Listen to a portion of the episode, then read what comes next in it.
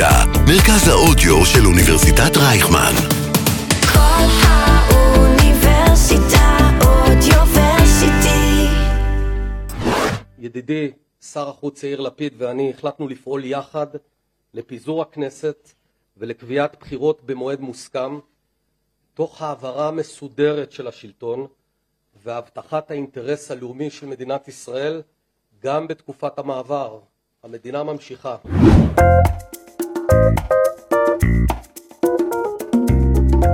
שלום לכל המאזינים והמאזינות, אתם על כל האוניברסיטה, מרכז האודיו של אוניברסיטת רייכמן. אני קרן אסף, ואתם מאזינים לעוד פרק של אקדמיקס, הפודקאסט האקדמי שלנו. ביום שני האחרון הודיעו ראש הממשלה נפתלי בנט וראש הממשלה החליפי יאיר לפיד כי החליטו להביא לפיזור הכנסת, ובכך גם על אה, יציאה נוספת לבחירות. אנחנו נכנסים לכאוס חוקתי, ציין ראש הממשלה בהצהרתו. שעות ספורות טרם ההצהרה הדרמטית הזאת, שוחחתי עם פרופסור רבקה וייל, מרצה וחוקרת למשפט חוקתי בבית הספר למשפטים כאן באוניברסיטת רייכמן. בשיחה דיברנו על יחסי הכוחות בין הממשלה לכנסת, רציפות וממשלות מעבר. יחסי הכוחות האלה בין הממשלה והכנסת לא ירדו מסדר היום בשבועות האחרונים והפכו לרלוונטיים מתמיד בשבוע האחרון. מעברון ומתחילים. אקדמיקס. אקדמיה בגובה העיניים. עם קרן אסף. אז אה, שלום פרופסור רבקה וייל, מבית הספר למשפטים, מרצה וחוקרת, מה שלומך? נהדר, כיף להיות איתך. המחירים שלך הם אה, מאוד אה, רלוונטיים אה, לתקופה, יחסי הכוחות בין הממשלה לכנסת. בעניין הזה יש איזושהי קונספציה שכוחה של הממשלה ביחס לכוח של הכנסת הוא מאוד גדל בשנים האחרונות. את העמדה הזאת גם רואים בפסקי הדין של בית המשפט העליון. עם זאת, לטענתך זאת דווקא מיסקונספציה. לפני אולי שנדבר על למה זה לא נכון, כדאי אה, להתחיל בשאלה, למה זה רע להחליש את הכנסת ולחזק את הממשלה? Uh, תודה על השאלה. Uh, שיטת המשטר בישראל היא שיטת משטר פרלמנטרית. ובמסגרת שיטת המשטר הפרלמנטרית אנחנו בוחרים פרלמנט, אנחנו בוחרים כנסת, ואנחנו לא בוחרים ממשלה. הממשלה בעצם צומחת מתוך הכנסת, והיא תלויה באמון. Uh, הכנסת היא צריכה רוב או אקטיבי או פסיבי שתומך בה. ולכן אפשר לחשוב על כמה טעמים אה, מדוע חשוב בעצם לשמר כנסת חזקה ולא לאפשר לממשלה אה, לשלוט באופן אה, אה, שלא ניתן לערער על אותה שליטה אה, בכנסת. הסיבה האחת היא בעצם שאנחנו בוחרים בעצם באופן ישיר את הכנסת ולא את הממשלה. ולכן רק הכנסת היא זו שנהנית ממנדט ישיר מהעם. והממשלה היא בעצם סוג של תת-ועדה. אה, של הכנסת. אז את לא רוצה שיהיה מצב שבעצם תת-ועדה, תת-חלק, אה, ישלוט יותר מהשלם. אה, וזו נקודה חשובה. הסיבה השנייה היא בעצם שרק בכנסת יש ייצוג לאופוזיציה. הממשלה היא בעצם, יושבים בה חברי הקואליציה בלבד, נציגים של הקואליציה, ובכנסת אנחנו שומעים את מגוון הדעות. אנחנו חייבים לקחת בחשבון את מגוון הדעות שמופיעות אה, וקיימות בציבור. אז ככל שאנחנו באמת מעבירים יותר החלטות לכנסת, גם אם בסופו של דבר האופוזיציה היא לא זו שמכתיבה את הצעות חוק, היא לא זו שמכתיבה את סדר היום, העובדה שלוקחים בחשבון את העמדות של האופוזיציה, זה אלמנט מאוד חשוב אה, בדמוקרטיה. הנקודה האחרונה היא למעשה שהממשלה יש לה את כוח הביצוע, כוח החרב. היא זו שיכולה לפתוח במלחמה, אה, אה, ואם הממשלה היא זו שיש לה את כוח הביצוע, חשוב מאוד לפקח עליה. והפיקוח מצוי בידי הכנסת. אז אנחנו רוצים כנסת חזקה ולא כנסת שחלשה מדי. ובמה מתבטאת אה, התחזקות הכנסת והיחלשות הממשלה? תראי, במאמר שלי על הלכת יולי אדלשטיין וכרונולוגיית יחסי הכוחות בין כנסת לממשלה בישראל, מאמר שפורסם ביוני משפט, אני מקדישה את החלק הראשון לדיון ביחסי הכוחות בין הכנסת לבין הממשלה בישראל.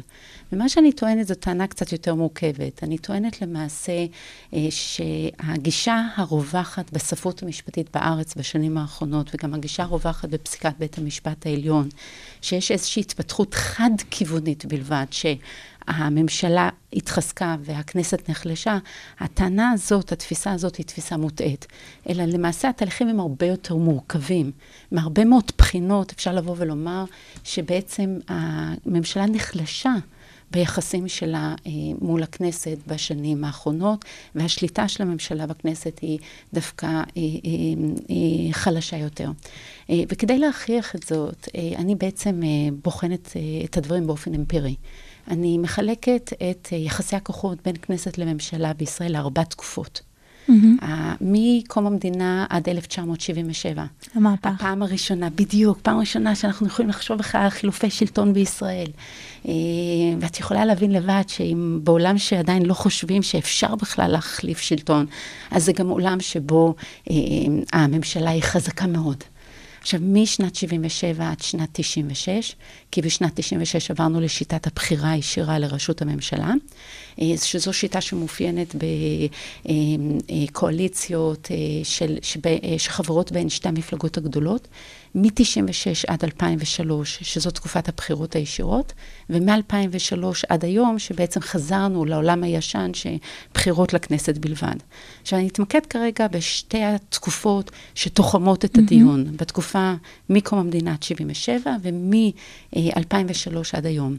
וכשאני בוחנת את שתי התקופות האלה, אה, אז למעשה בכל הפרמטרים הרלוונטיים, השליטה של הממשלה בכנסת דווקא נחלשה. ואני מתכוונת uh, לפרמטרים הבאים, uh, גודל הקואליציה, כמה הקואליציה שולטת בכנסת mm-hmm. למעשה, גודל מפלגת השלטון בתוך הקואליציה, גודל מפלגת השלטון בהשוואה למפלגה הגדולה באופוזיציה.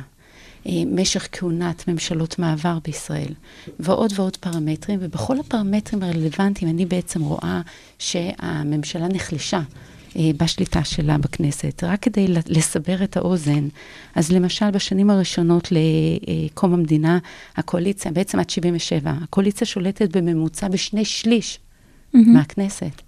את יודעת היום שבעצם הממשלה שולטת בקושי ברוב בכנסת. אה, לעומת זאת, הממוצע של סיעות האופוזיציה נשאר זהה לאורך התקופה.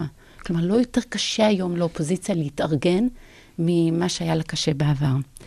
אה, החקיקה הפרטית בישראל התעצמה, גם במספרים מוחלטים וגם באחוז יחסי מתוך החקיקה שמתקבלת.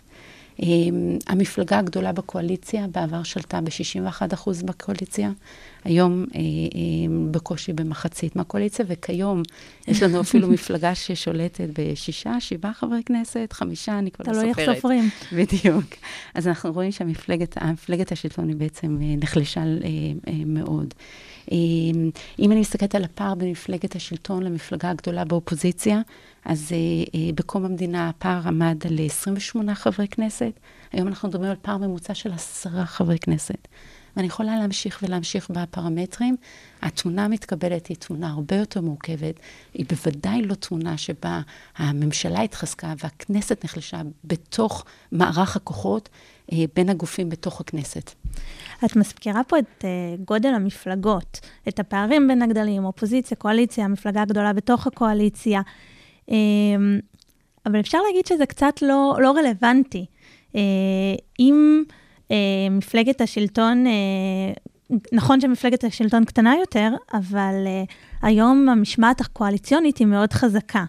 אז uh, כאשר חברי הכנסת לא, לא מצביעים לפי אה, דעתם, ויש איזושהי אמרה מלמעלה, אז באיזשהו מקום הקואליציה היא מקשה אחת, והיא המקשה הגדולה יותר. אני ממש מודה לך על השאלה, כי בספרות המשפטית אה, רווחת הטענה אה, שהמשמעת הקואליציונית היא דבר בזוי והיא לא דבר רצוי, וגם רווחת הטענה שאנחנו רואים התחזקות של מהמם. המשמעת הקואליציונית בשנים האחרונות, וההתחזקות הזאת באה לידי ביטוי בהסכמים קואליציוניים מפורטים מאוד, שבעצם מורים לחברי הכנסת מהקואליציה בדיוק כדי, איך לפעול בנושאים שעל סדר היום הציבורי. ואני רוצה לחלוק על שתי ההנחות אוקיי. המוצא האלה. אה, אני חושבת שמשמעת קואליציונית אה, זה לא דבר בזוי. זה לא אומר שנשלל מחברי הכנסת השיקול הדעת שלו אה, כיצד אה, לפעול בתוך הפרלמנט. אה, המשמעות היא פשוט שגם חבר הכנסת באופן פרטי וגם הסיעה ממנה הוא בא באופן כללי, משלמים מחיר פוליטי על הנכונות שלהם לדבוק בעמדות העקרוניות שלהם שעל סדר היום. ואז הם, יש להם צומת החלטה. הם צריכים להחליט האם הנושא מספיק חשוב, מספיק גורלי מבחינתם, שהם צריכים להתפטר, לשלם מחיר פוליטי אה, אה, אה, ולחזור הביתה. או האם יותר חשוב להם להיות חלק מקבוצה ולקדם את האג'נדות של הקואליציה שהם חברים בה. ואנחנו באמת עדים שהמשמעת הקואליציונית היא לא דבר שהוא לא, לא אוויר. אנחנו רואים שבאמת ממשלות בממוצע במדינת ישראל לא שורדות יותר משנתיים. ואל תשכחי שחוק יסוד הכנסת בעצם צופה ארבע שנים כהונת כנסת, והנה הממשלות אפילו לא שורדות שנתיים. אז זה מראה לך שהמשמעת הקואליציונית היא אומנם דבר חשוב, היא דבר אה, אה, אה, חזק, אבל חזק באופן יחסי. הוא מחזיק מעמד רק כשנתיים. עכשיו, צריך לזכור שבעצם בלי משמעת קואליציונית אין יכולת לממשלה לתפקד.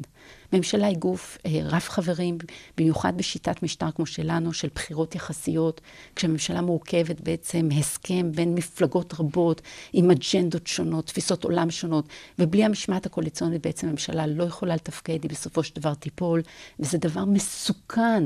למדינה, חוסר יציבות משטרי ובחירות uh, תכופות.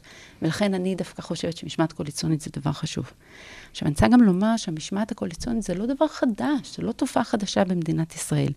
כבר בשנות ה-60 הכנסת מבינה שהיא לא יכולה לתפקד ללא משמעת קואליציונית, היא מעגנת את כל נושא המשמעת הקואליציונית בחוק המעבר וקובעת מה המחירים לאי עמידה במשמעת הקואליציונית. והעובדה שאנחנו רואים היום הסכמים מפורטים יותר לגבי המשמעת הקואליציונית, ממש הסכמים מפורטים, איך לנהוג בנושאים שונים שעל סדר היום, זה לא מעיד על כך שהמשמעת הקואליציונית היא חזקה יותר היום. זה בדיוק ההפך. בואי תחשבי למשל על נישואין. Mm-hmm. בני זוג שהם בטוחים בזוגיות שלהם, הם לא עורכים הסכמים מפורטים איך לנהוג. הם יודעים שאפשר לסמוך אחד על השני. מתי בני זוג מתחילים לפרט בפרטי פרטים איך לנהוג ביום הזה ובשעה הזאת? דווקא כשיש חוסר ביטחון ביחסים. אז אני דווקא רואה בהסכמים המפורטים שקיימים היום עדות לחולשה ההולכת וגוברת של ממשלות בישראל, ולא עדות לחוזק שלהן. אמ, זאת נקודה מאוד מעניינת. אה, לא חשבתי על זה ככה. אמ, אה, העלית את אה, חוק המעבר, אז אני אשמח להמשיך לדבר איתך בנושא הזה, ובכלל הנושא היותר רחב שהוא עוסק בו, שהוא יחסי הכוחות אה, בת- בתהליך החקיקה בעצם. אה, לפעמים במבט מהצד, זה נראה כאילו לא הקדישו תשומת לב אה, רבה מדי אה, לכל מיני שאלות פרוצדורליות שנוגעות בתהליך החקיקה, אה, ומהן גם באיזשהו מקום אה, נגזרים יח- יחסי הכוחות שאנחנו מדברים, מדברות עליהן. אה, אני חושבת שאם נלך אה, ברחוב הישראלי, אז הרבה אנשים יוכלו להגיד לנו שחוק דירה שלישית נפסל בגלל המהירות של החקיקה שלו, אבל פחות אנשים ידעו להגיד שהחוק לא נפסל בגלל שהוא נחקק בדרך שהיא לא חוקית. פשוט אין, אין חוק בנושא. אה, אופן ניהול הליכי החקיקה של הכנסת הם בעצם לא מוסדרים לא בחוק יסוד, לא בחקיקה מה שנקראת רגילה, חקיקה ראשית. אה, בגדול זה מוסדר בתקנון הכנסת, אבל גם שם לא מוסדרים כל מיני פרטים כמו אה, המהירות של החקיקה, לוחות הזמנים. אני, אני אשמח לשאול אותך, האם באמת לא נתנו על זה את הדעת? אוקיי, אז uh, במאמר שאני כותבת בימים אלה, שהכותרת שלו היא האם הכנסת זקוקה לעזרתו של בית המשפט. אני מנתחת את הלכת קוונטינסקי, שהיא עוסקת בעצם במיסוי דירה שלישית, ואני רואה בפסק דין הזה חלק מסדרה של פסקי דין, שלדעתי נובעים מתפיסת בית המשפט, שבאמת הממשלה התחזקה והכנסת נחלשה בשנים האחרונות, ועל בית המשפט להתערב ולהסדיר מחדש את יחסי הכוחות בין שני הגופים האלה בתוך הכנסת. ומעבר לעובדה שאני, כמו שכבר דיברנו, אני רואה בזה תפיסה מוטעית עובדתית לגבי מערך יחסי הכוחות בין הכנסת לבין הממשלה, הלכת קוונטינסקי היא בעצם בעייתית בכמה מישורים. הרי מה בית המשפט העליון אומר בהלכת קוונטינסקי? הוא בא ואומר, היה כאן הליך חקיקה לא ראוי, זה נעשה בחיפזון גדול מדי, אה, צריך לחזור אחורה ולאפשר דיון אה, יותר משמעותי אה, בהצעת החוק. והלכת קמטינסקי מציבה רף בלתי אפשרי למחוקק mm-hmm. הישראלי. למעשה, מה זה הלכת קמטינסקי? היו כמה וכמה עתירות אה, כדי אה, להפעיל, להכיל את הלכת קמטינסקי על מקרים אחרים, ועד היום לא ראינו הלכת קמטינסקי נוספת, ולא בכדי. אה, היא בעצם דורשת מאיתנו להתייחס לכנסת כמו גוף מנהלי, שצריך אה, אה, לפקח על האיכות של הדיונים שלו. עכשיו, עד להלכה הזו בית המשפט הבין שהכנסת היא לא גוף מנהלי, ואי אפשר להתערב בדיונים שלה מטעמי איכות הדיון. וצריך להבין את האבסורד שקורה כאן. בעצם מתוך רצון לחזק יחסים, יחסי כנסת-ממשלה, לחזק את הכנסת ביחס לממשלה, בית המשפט, במקום לחזק את ההבדלים בין כנסת mm-hmm. לממשלה, הוא מטשטש את ההבדלים בין כנסת לממשלה. כי עכשיו הוא בא ואומר, בעצם הכנסת היא לא שונה מהממשלה, היא כמו ממשלה, חלים עליה כללי המשפט המינהלי, בואו נבדוק איך מנהלים דיונים בכנסת. במקום להבין שהכנסת כגוף נבחר באופן ישיר על ידי העם, זה גוף שבעצם יש לו את המנדט ואסור להפעיל עליו את הלכות המשפט המינהלי. עכשיו, זו טעות לחשוב שמתקין התקנון לא חשב, מתקין תקנון הכנסת, לא חשב על, על הזמנים של הליכי החקיקה. אלא מה? זה לא בכדי שלוחות הזמנים שונים, ולא ראוי להכתיב מראש כמה זמן לדון בהצעת חוק. צריך להבין שהזמן שלוקח לדון בהצעת חוק מושפע מהרבה מאוד גורמים. כמה החקיקה הזאת מורכבת, כמה היא שנויה במחלוקת, עד כמה היא בסדרי עדיפויות של הכנסת, עד כמה היא בסדרי עדיפויות של הממשלה, ועוד אה, אה, אה, אחרים. ולמעשה, מה שמעניין, שדווקא הלכת קוונטינסקי, שבה בחר בית המשפט להתערב פעם ראשונה בהליך החקיקה, בטענה שהליך לא ראוי, היא דווקא אה, עוסקת במקרה שבו היה דיון די ארוך בהצעת החוק, פני, וניתנה די הרבה הזדמנות לחברי הכנסת אה, להביע את דעתם על אה, החקיקה הזאת. למעשה, להפך, יש לנו הרבה מאוד חוקים אחרים, גם לפני וגם מאז, שעברו בהליכים הרבה יותר מזורזים, ואיש לא חולק שהם חלק מספר החוקים הישראלים. רק לתת לך אה, דוגמאות, למשל הסכם אוסלו. מצד אחד, או חוק רמת הגולן שמכיל... אפשר להגיד דברים שוליים. כן, כן, בדיוק. מצד אחד הסכם אוסלו, מצד שני חוק רמת הגולן שמכיל את הריבונות הישראלית על רמת הגולן, שניהם עוברים ביום אחד.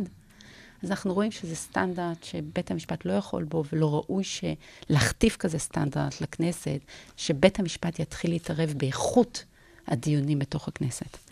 אה, אכן, זו נקודה למחשבה שמאוד אה, שונה ממה אה, שנהוג לחשוב. אני רוצה לחשוב על, לחזור לנושא האם נתנו את הדעת על איך מתייחסים פה להליך החקיקה. במאמר שלך את מספרת שאחד הדיונים המרתקים ביותר שקיימה כנסת ישראל היה בשנות ה-60 על רציפות החקיקה, כי בעצם אז עלו לדיון יחסי הכוחות בין הממשלה לכנסת. מה ריתק אותך באותו הדיון? טוב, את מתייחסת כאן למאמר שלי על רציפות בחקיקה במבחן mm-hmm. הביקורת, שפורסם בעיוני משפט. ואני רוצה להסביר למאזינים מה זה בעצם מושג רציפות בחקיקה. הסוגיה של רציפות בחקיקה עוסקת בשאלה, אה, מה קורה להצעת חוק שעברה קריאה ראשונה בכנסת אחת, והקריאות הבאות אה, נעשות בכנסת עוקבת. עכשיו, צריך להבין שכל חוק בעצם צריך לעבור שלוש קריאות. אנחנו כאן הושפענו מהדין האנגלי, וזה אומר שהקריאה הראשונה זה פעם ראשונה הכנסת אה, אה, אה, מתוודית אה, להצעת חוק, היא לומדת על הנושא, אה, אה, היא דנה בהצעת החוק פעם ראשונה, הנושא אה, נחשף אה, לציבור הרחב, אה, עולה על סדר היום הציבורי. אה, לאחר מכן הצעת החוק עוברת לדיונים בוועדות הכנסת, ומוועדות הכנסת הצעת החוק חוזרת לדיון במליאת הכנסת בקריאה שנייה, שאז מצביעים על כל סעיף חוק אה, אה, בפני עצמו, ולאחר מכן מצביעים על הצעת החוק כמקשה אחת בקריאה שלישית. כלומר, הקריאה השלישית יכול להיות, יכולה להיות שונה מהקריאה השנייה, כי בקריאה השנייה יכול להיות שישנו סעיפי חוק כאלה או אחרים. עכשיו, מה קורה כאן ברציפות? הנוהג בעולם, שברגע שפרלמנט אה, הולך לבחירות, אה, כל מה שלא נחקק עד לאותו מועד, למעשה אה, בטל. Mm-hmm. הצעות חוק תלויות ועומדות בטלות. ואחרי בחירות מאתחלים מחדש את הליך החקיקה, והפרלמנט החדש קובע את האג'נדה שלו עצמו, מהו סדר היום שלו. אצלנו, רציפות בחקיקה בעצם מתעסקת בשאלה האם למרות שהתקיימו בחירות, הכנסת החדשה יכולה לבוא ולהחליט שהיא ממשיכה לדון בהצעות חוק במקום שבו נפסק הדיון בכנסת הקודמת. כלומר, יכול להיות להיווצר מצב אבסורדי, שחוק נידון בקריאה ראשונה, בפעם הראשונה בכנסת אחת, שם הושג רוב, שכחו מאותה הצעת חוק, ואז חוזרים לדון בה בקריאה שנייה ושלישית בכנסת עוקבת. ואז יש מצב... כחברי כנסת אחרים, אה, אה, אה, המפלגות שינו את דעתן בבחירות, הבוחרים כבר שכחו מהצעת החוק, כי עברה, עבר זמן רב מהקריאה הראשונה. מאפשר פתח להמון מניפולציות. מתי לתזמן הצעת חוק כדי להשיג רוב מקרי? בכנסת אחת ורוב אחר בכנסת אחרת. אין אבא או אימא או שני אבות או שני אמהות אה, להצעות החוק האלה, כי בעצם כל כנסת יכולה לבוא ולטעון שהכנסת האחרת היא זו שאחראית אה, לחקיקה. אז בשנות ה-60, הכנסת מקיימת דיון מרתק ביותר על מה הוא האופי של הדמוקרטיה הישראלית. מה האופי של בית המחוקקים הישראלי? האם אנחנו רוצים לאפשר אה, רציפות, להכיל את דין הרציפות על הצעות חוק תלויות ועומדות? ומה שמרתק בדיון הזה, זה שחברי הכנסת מנהלים דיון מתוך מודעות מלאה אה, לסוגיה שעל סדר היום. שהם בעצם הולכים לקבוע את אופייה של הדמוקרטיה הישראלית.